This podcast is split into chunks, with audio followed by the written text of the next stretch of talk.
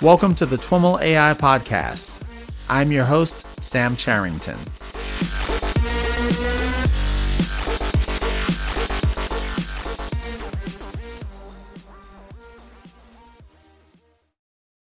All right, everyone. I am on the line with Abeba Birhane. Abeba is a PhD student at University College Dublin. Abeba, welcome to the TWIML AI podcast. Thank you so much for having me, Sam. Uh, I'm really excited about this conversation. We had an opportunity to meet in person uh, after a long while interacting on Twitter at the most recent NeurIPS conference, in particular the Black in AI workshop, where you not only presented your paper, Algorithmic Injustices Toward a Relational Ethics, uh, but you won Best Paper there. And so I'm looking forward to digging into that and uh, some other topics.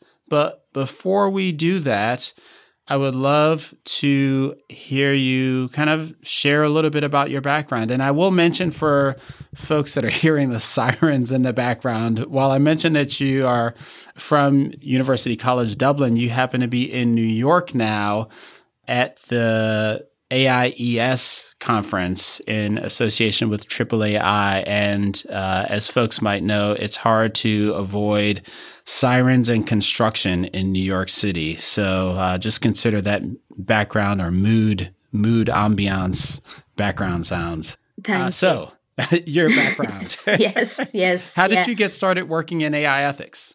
So my background is uh, in cognitive science and particularly um, a part of cognitive science called embodied cognitive science, which is which has roots, you know, uh, in, in cybernetics, in systems thinking. The idea is to focus on, on, on the on the social, on the cultural, on the historical, and kind of to view cognition in continuity with the world, with with historical backgrounds and all that, in as opposed to you know your your traditional approach to cognition, which uh, just treats cognition as something located in the brain or something formalizable, something that can be uh, computed. So, yeah, so that's my background.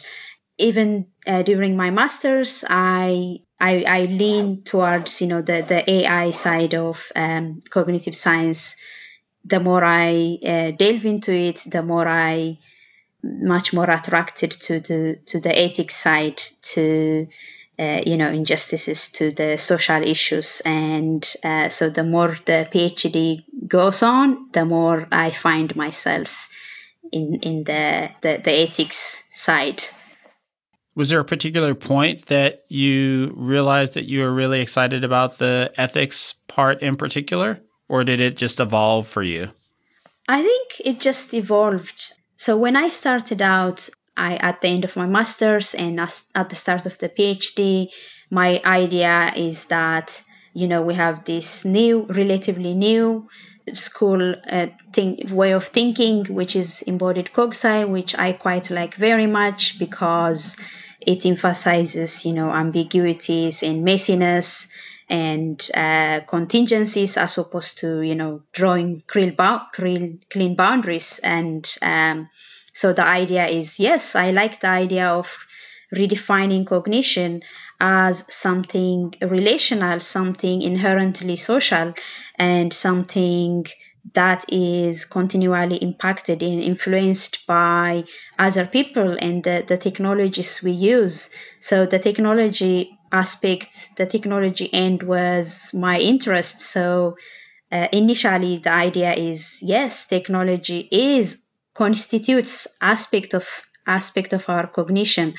You have the the famous um, 1998 thesis by Andy Clark and David Chalmers, The Extended Mind, where they claimed, you know, the iPhone is an extension of your mind. Uh, so you, you can think of it that way. And um, I was kind of advancing the same line of thought. But the more I delved into it, the more I saw, yes, uh, digital technology, whether it's uh, you know ubiquitous computing such as face recognition systems on the street uh, or your phone. Uh, whatever, yes, it does impact and it does continually shape and reshape our cognition and what it means to exist in the world. But what became more and more clear to me is that not everybody is impacted equally. Uh, the more um, privileged you are, the the the more in control of uh, you are as to you know what can influence you and uh, what you can avoid. So that's where I become more and more involved with the ethics of uh, computation and its its uh, impact on cognition. The notion of privilege is something that flows throughout the work that you presented at uh, Black in AI, the algorithmic injustices paper, and this idea, this construct of relational ethics. What is relational ethics and what are you getting at with it? Yeah, so relational ethics is actually not a new thing. Uh, a lot of people have theorized about it and uh, have written about it, but the the way I'm approaching it, the way I'm using it is, uh, it's I guess it kind of springs from uh, this frustration that for many folk who talk about AI ethics or or fairness or justice uh, most of it comes down to you know constructing this neat formulation of fairness or uh, mathematical calculation of uh, who should be included and uh, who should be excluded what kind of data do we need that sort of stuff. So for me relational ethics is kind of let's let's um, leave that for a little bit and let's zoom out and see the bigger picture. And instead of using technology to solve the problems that emerge from technology itself, so which, which, which means centering technology, let's instead center the people that are people, especially people that are uh, disproportionately impacted by you know the the limitations or the problems that arise with the development and implementation of technology. So uh, there is a, a robust uh, research in you can call it AI fairness or algorithmic injustice, and the the pattern is that the more you are at the at the bottom of the intersectional level, that means the further away from you are from you know your stereotypical white cisgendered male. Uh, the more the, the bigger the negative impacts are on you whether it's uh, classification or categorization or whether it's being uh, scaled and scored for uh, by hiring algorithms or looking for housing or anything like that. Uh, the the more you move away from that stereotypical category, you know the status quo, the more the heavy the, the impact is on you. So the idea of relational ethics is kind of to to to think from that perspective to to take that as a starting point so these are the groups or these are the individuals that are um, much more likely to be impacted. So in order to put them at, at advantage or in order to protect their welfare what do we need to do? So that it's the idea is to start from there and then ask further question. Instead of you know saying uh, here um, we have this technology or we have this set of uh, algorithms or calculations how do we uh, apply them or how do we then use them to to you know for a better or a fairer outcome. And sometimes the answer you arrive at is that a particular technology shouldn't exist in a given form. Yeah right? exactly exactly. So I think one of the, the downsides of um, obsessively working on um, some matrices or some uh, equations on fairness is that you forgot you forget to ask in the first place do we should we even do this in the first place And I think uh, some people have articulated this really well. Uh, you can think of this in terms of the, uh, you know, face recognition systems that are becoming very normalized and common, especially in the States.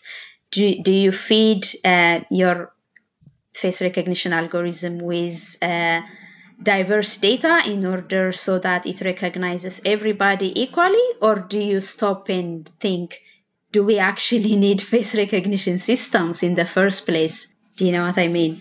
Yeah yeah and that's a question that you know honestly i have trouble with in a lot of ways because i think there are certainly problematic uses of facial recognition but often the question is posed or the assertion is made that you know we shouldn't use the technology or we should you know i guess you know it's not uncommon to to hear people kind of take this position of hey we can't put the genie back in the bottle. And you know i think on some levels i get that that you know maybe that's a cop out but in other ways it's like pragmatic. How do you balance the idealism that i think is probably core to the approach you're trying to take with uh, pragmatism that recognizes what is already happening and and the way technology tends to develop and evolve. I guess my uh, approach, at least in, in the paper I presented uh, at NeurIPS, is that um, if your starting point really is the welfare of, uh, you know, the most disadvantaged, then I don't know how that that cashes out with pragmatism or uh, even with the, the whole idea of fairness, uh, because for most approaches to fairness, whether it's explicitly laid out or whether it's implicitly implied, the idea is it's very utilitarian.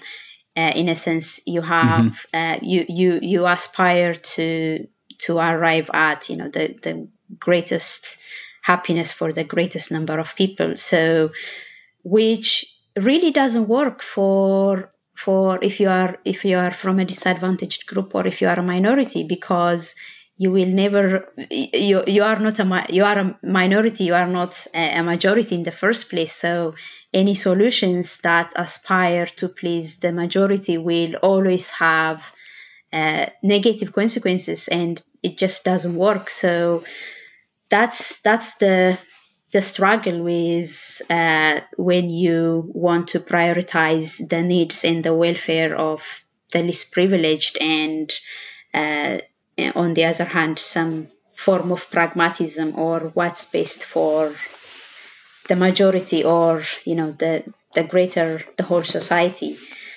that's a tension that's probably that will always exist probably and so that's at the heart of the this idea of relational. Uh, in a sense, it's you know pragmatic relative to who. Exactly, but also you have other other face recognition might still be still ripe, still open to so much controversy. Uh, but you have other examples, such as uh, you know, Facebook recently got a patent for um, socio-economic group classification of their users Mm, and mm-hmm. uh, they haven't said much about how where they are going to apply it or how they are going to use it but you know tools like that you can see it it's insidious and anything it's very very unlikely anything positive or anything good will come out of it especially for users for people uh, whose socioeconomic uh, status is uh, you know from from um, a really poor background. So the idea of i guess relational ethics as as well as questioning do we need these tools in the first place?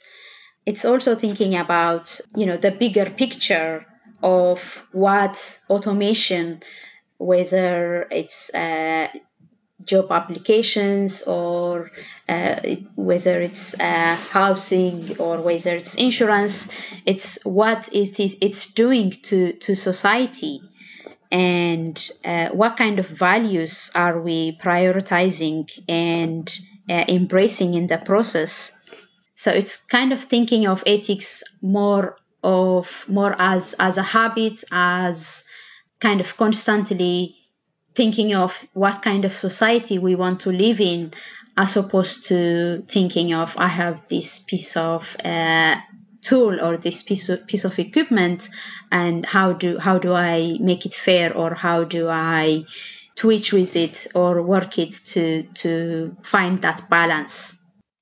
You mentioned earlier the you know that a lot of fairness is thinking about data bias and accommodating for data bias you know setting aside the issue of whether the thing that you're trying to address you know is something that should be done at all that you know the issue of data bias is kind of just one small piece of the overall fairness puzzle. How do you th- think broadly about kind of the different aspects of ai fairness and ai ethics? Do you have a categorization or framework or you know way of thinking about it that you found helpful yeah, so th- this is actually at, at the heart of the whole uh, relational ethics, trying to to reframe the whole idea of what ethics is.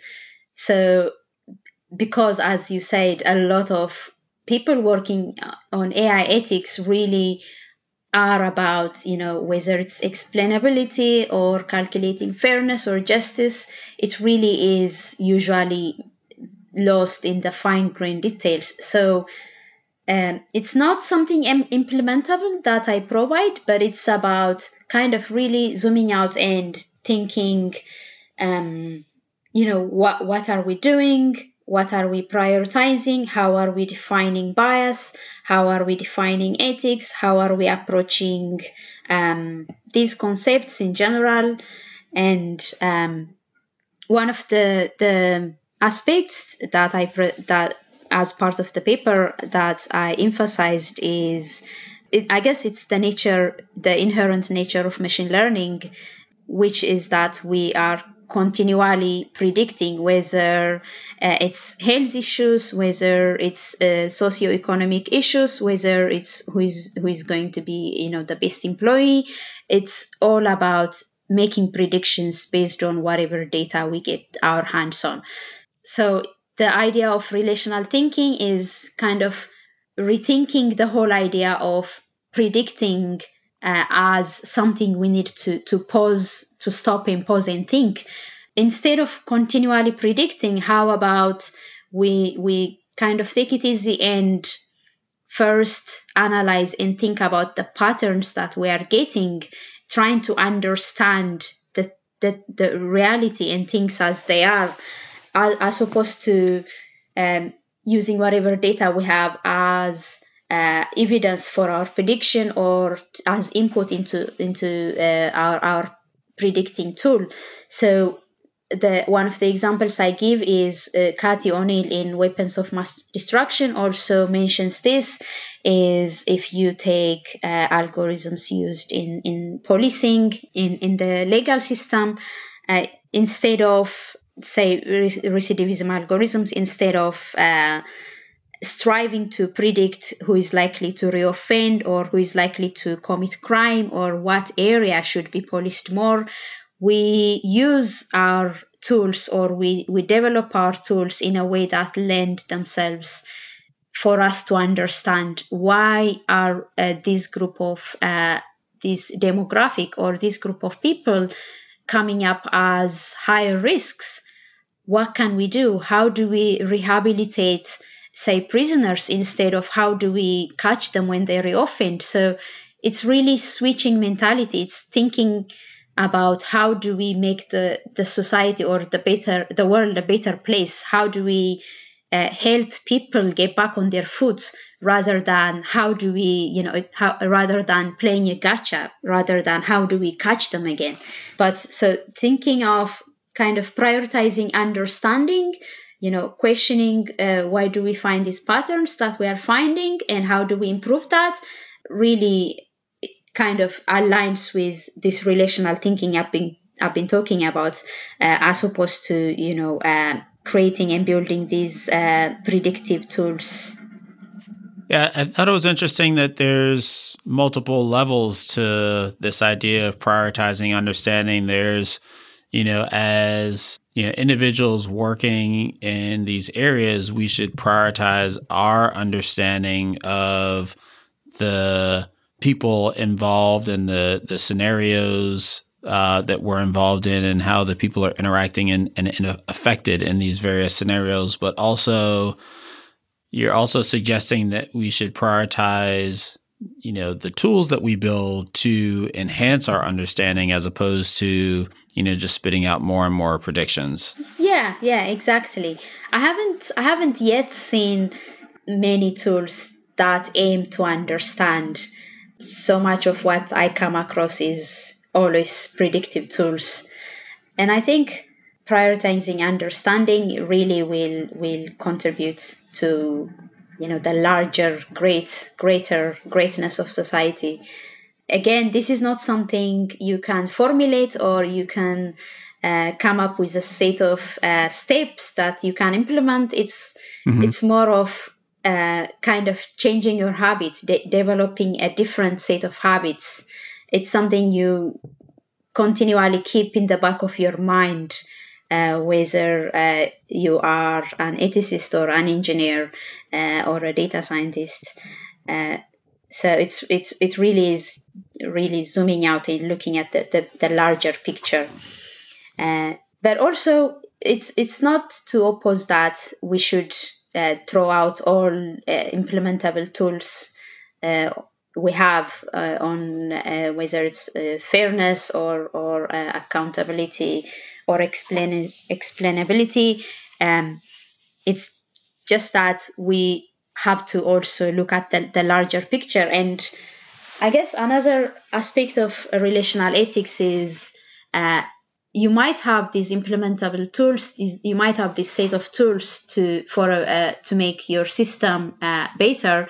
Uh, but the idea is if you think of these concepts such as uh, fairness, uh, or, or ethics or even your own set of solutions as something that are continually changing. So this is at at the I guess this goes back to at the start I was talking about how the idea of embodied cognitive science uh, at, its core uh, comes from uh, systems thinking and, and cybernetics and the social sciences.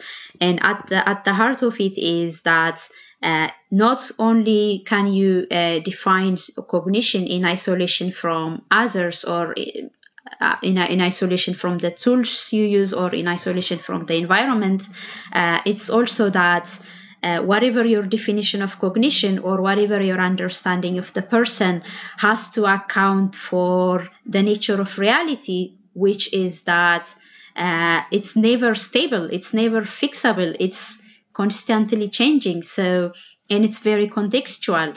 So uh, y- you are some a, a certain type of uh, personality at the moment with certain expected norms. Talking to me on the on the um, uh, on here, but some other time in some different context in some different environments, you are also slightly different person. So the the underlying idea is what whatever concepts we are dealing with, whatever solutions we have, they cannot claim to to finalize things. They cannot stabilize this continually moving nature of being. And whatever is ethical in this context might not be ethical in other contexts. So I think relational ethics uh, helps you leave whatever solution you have somewhat partially open so that you can reiterate, so you can revise and change with whatever new evidence or new data comes up your way uh, the next day or the next year. So, uh, this treating of things as moving and changing really is fundamental. It's it uh, helps us realize our solution now is only for now within a limited context within a limited uh, you know environment. And uh, i think that's a really uh, important thing we can uh, all pay attention to. The example you gave of who is sam in these different contexts makes me think a little bit about in linguistics, the idea of code switching. Uh, I may speak in, in, in, a particular way when I'm on the podcast, and then when I'm at home, I may speak in a slightly different way, and when I'm out, you know, in the neighborhood, I might speak in a slightly different way. And I haven't seen much in you know machine learning or NLP that tries to capture that or take uh, account of that. Do you have some examples of well examples of how you might envision machine learning systems? Eh, you know, if they were to follow uh, yeah. this aspect of relational. Yeah. So this is this is really difficult, and um, I guess at the heart of um, a lot of a lot of issues and and so when when you can assume things are stable and uh, somewhat you know uh, you can grasp them with uh, whatever tools or language you have it's much easier to to construct theories or to con- to construct some sort of tool uh, which is what well, i mean the the stability uh, you know, translates to the, you know, everything's coming from a identical distribution, which is at the foundation of most of what we do in machine learning. Yeah. Again, I'm I'm not really a computer scientist. I, as I said at the beginning, I'm a cognitive scientist, and I think mm-hmm. about cognition in persons. And I don't know any uh, NLP tools or uh, machine learning approaches that account uh, for uh, this continual change and contexts, uh, but also even within the cognitive science uh, movement, especially embodied cognitive science, which is trying to push the importance of uh, these uh, changes, uh, uh, you know, language and, and context is one of the things it struggles with is because it's difficult to formalize and and and, and make up uh, uh, provide something conclusive but when you are underlying change uh, it ends up dealing with a lot of theorizing as opposed to producing something something you can model or something you, you can you can formalize. Uh, so i guess it's it's um, an existing tension. Again it's much better to to think of it as a habit and to to acknowledge this uh, continual changing nature of things uh, in a sense that acknowledgement makes you aware that uh, your tool or your solution or your theory is only as good as the, the its specification and the contexts and uh, and that's acknowledgement further encourages you to leave uh, not to conclude your your solution or your tool as uh, something finalizable something that will be good all the times for all contexts but something that you have to leave a little open partially open something that needs revision continually Mm-hmm. Uh, so that's again for me. Uh, I what for me at the moment the the best one can do is uh, acknowledge this this change in context and and um, leave this uh, partial openness and uh, uh, embrace reiteration and and revision. One of the other ideas in the paper is that, or at least I, you know, I interpret it as that along the lines of the idea of prioritizing understanding over prediction.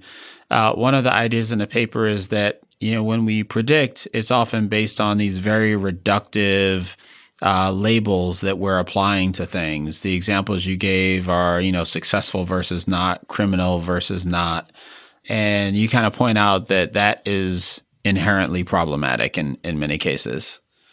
Exactly. You can also look at a lot of algorithms with um, trying to categorize or identify gender identities and i think that's one of the, the most obvious cases where uh, the harm of doing so the harm of categorization uh, becomes very starkly clear uh, because usually stereotypically and in most societies you would categorize uh, genders as uh, as uh, you know uh, male or female. Sometimes you might have uh, uh, bisexuals, but as we know, gender identities are much more more than just those categories, and not only they are larger in number that, those categories, but we all know that they are fluid. someone that was um, bisexual uh, or trans uh, take a trans person for example uh, people change their uh, sexual and gender identities how do you then it's then it becomes easy to see how difficult it is for whatever algorithmic tools we're developing to to account for that change uh, but also as we uh, develop that tool and categorize kind of come up with these categories in a sense, we're disadvantaging and excluding anybody that doesn't belong in those categories that we have created. This is where, again, uh, the most vulnerable are, uh, you know, impacted the most. Yeah, so it's it's it's problematic in that regard. I'm curious what kind of reaction you've seen to the paper. So at NeurIPS, it was overwhelmingly positive. I I uh, it was my first time in NeurIPS and um, I went in thinking, oh, this is, you know, a machine learning AI conference. I'm just, you know, the outlier cognitive scientist slash ethicist. So I, I went in feeling, oh, I'm not going to fit very well.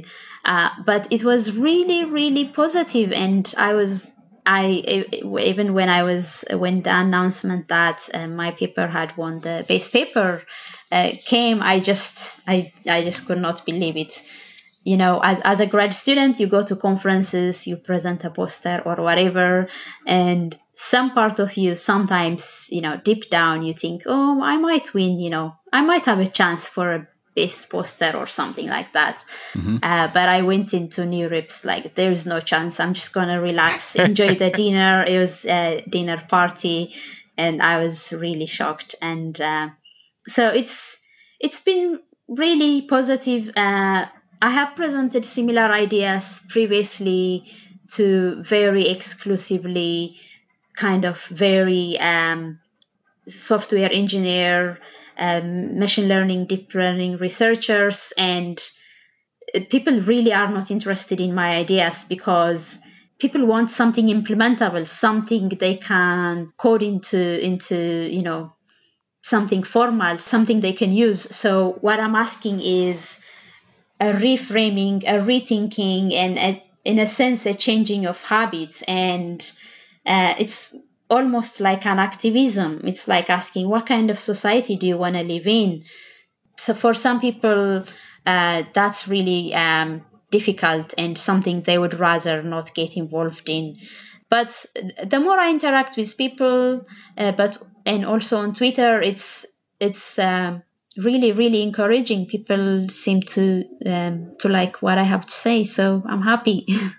really quickly before we wind down, you are in New York to present a more recent paper. I believe it's more recent paper that you yes. have worked on uh, on robot rights. Can you uh, talk a little bit about that paper? Yes, it's unfortunate that the, t- the title has robot rights because it really is not about robot rights. Uh, it's uh, robot rights question mark. Uh, let's talk about uh, human welfare instead. So this paper, uh, I worked on it with my colleague uh, van Dijk uh, from University of Twente. Uh, he's also uh, he he also comes from a distributed cognition, embodied cognitive science background, and we talk about this a lot on Twitter. And uh, we are constantly getting caught up in these Twitter debates whether, you know, machines can be sentient or uh, whether robots should be given rights, blah, blah, it goes on. And it's the same kind of pattern of interactions over and over and over again. And um, I think about five, four, four, five months ago, I asked him on Twitter, how about we write a paper on this? And uh, writing the paper came really, really easy because we have the same background, we think alike So the idea of the paper is it has, uh, in a sense, uh, it's twofold. Uh, the first one is kind of philosophical.